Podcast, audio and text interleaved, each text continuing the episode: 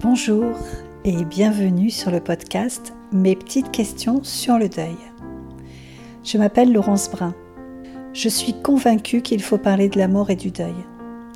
D'ailleurs, pendant plusieurs années, j'en ai fait mon métier. Tous les jours, je rencontrais des personnes qui ont perdu un proche.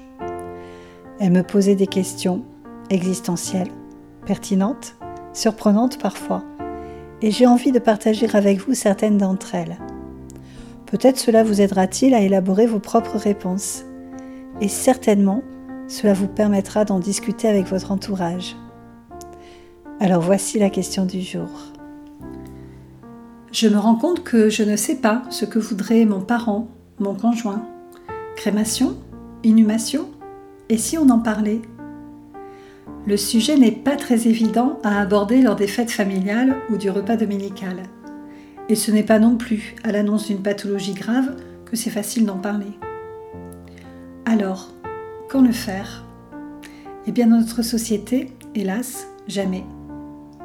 Et pourtant, parfois, je rencontre des endeuillés qui me disent Au moins, je savais ce qu'il ou elle voulait et j'ai pu respecter ses volontés. Et je sens bien que ça leur a apporté un peu d'apaisement dans ce moment si difficile de l'organisation des obsèques de la préparation de la cérémonie.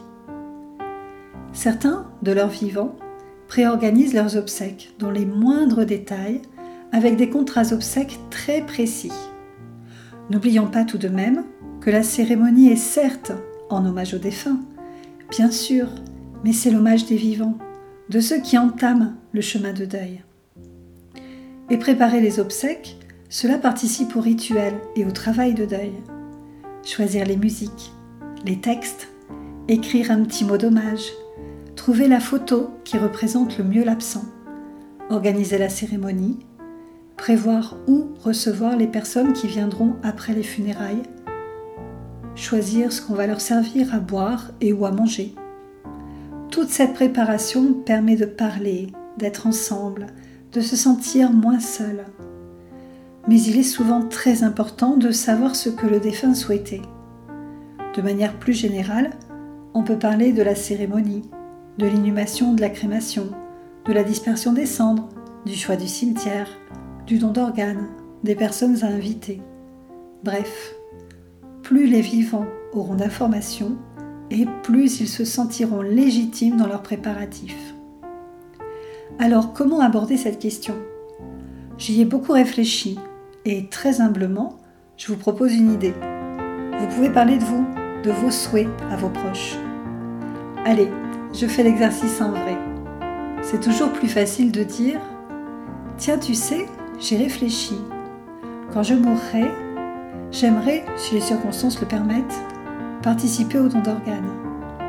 Et puis personnellement, je préférerais la crémation, mais j'aimerais que l'urne soit enterrée dans un cave-urne, un petit caveau juste à la taille de l'urne.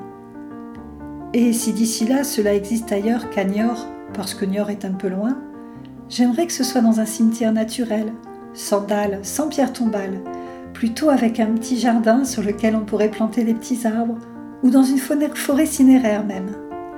J'adore les mimosas et les rosiers, le jasmin aussi au parfum si délicat. Mais si vous préférez, vous pourrez aussi disperser mes cendres dans l'océan ou dans une jolie forêt, près d'arbres qui sentent bon. Le jour de la cérémonie, mettez des musiques des gens que j'aime. Bruel, Barbara, tout le bonheur du monde de Sinsemilia. Et pour les textes, peu importe, à vous de dire ce que vous penserez à ce moment-là. Et puis leur dire, et toi, qu'est-ce que tu souhaiterais? Pour certains, vous verrez, c'est impossible d'y penser, d'en parler. Pas grave, n'insistez pas. Cela peut être trop difficile ou ce n'est pas la bonne heure, pas le bon jour. Pour d'autres, ce sera l'occasion d'y réfléchir et de commencer à élaborer leurs souhaits. Et vous serez peut-être surpris des réponses des uns et des autres. Vous pouvez également en parler lors de l'annonce du décès de quelqu'un dans le journal et vous demander à voix haute si c'était ce que la personne souhaitait.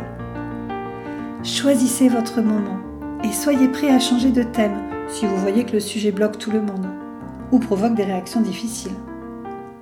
Une première tentative de votre part aura le mérite de ne plus taire ce sujet dans votre famille. Voilà, mes petites questions, c'est fini pour aujourd'hui, mais elles reviennent bientôt. Je vous remercie pour votre écoute attentive. Si vous avez aimé ce podcast, vous pouvez vous y abonner, le noter, le partager pour m'aider à le faire connaître. Je vous invite à me retrouver sur Instagram, sur Facebook ou sur mon site Endeuillé. Vous trouverez l'adresse dans la description ci-dessous, ainsi que le mail si vous voulez m'envoyer vos questions ou vos commentaires. Et surtout, continuez à écouter et à parler de la mort autour de vous. À bientôt!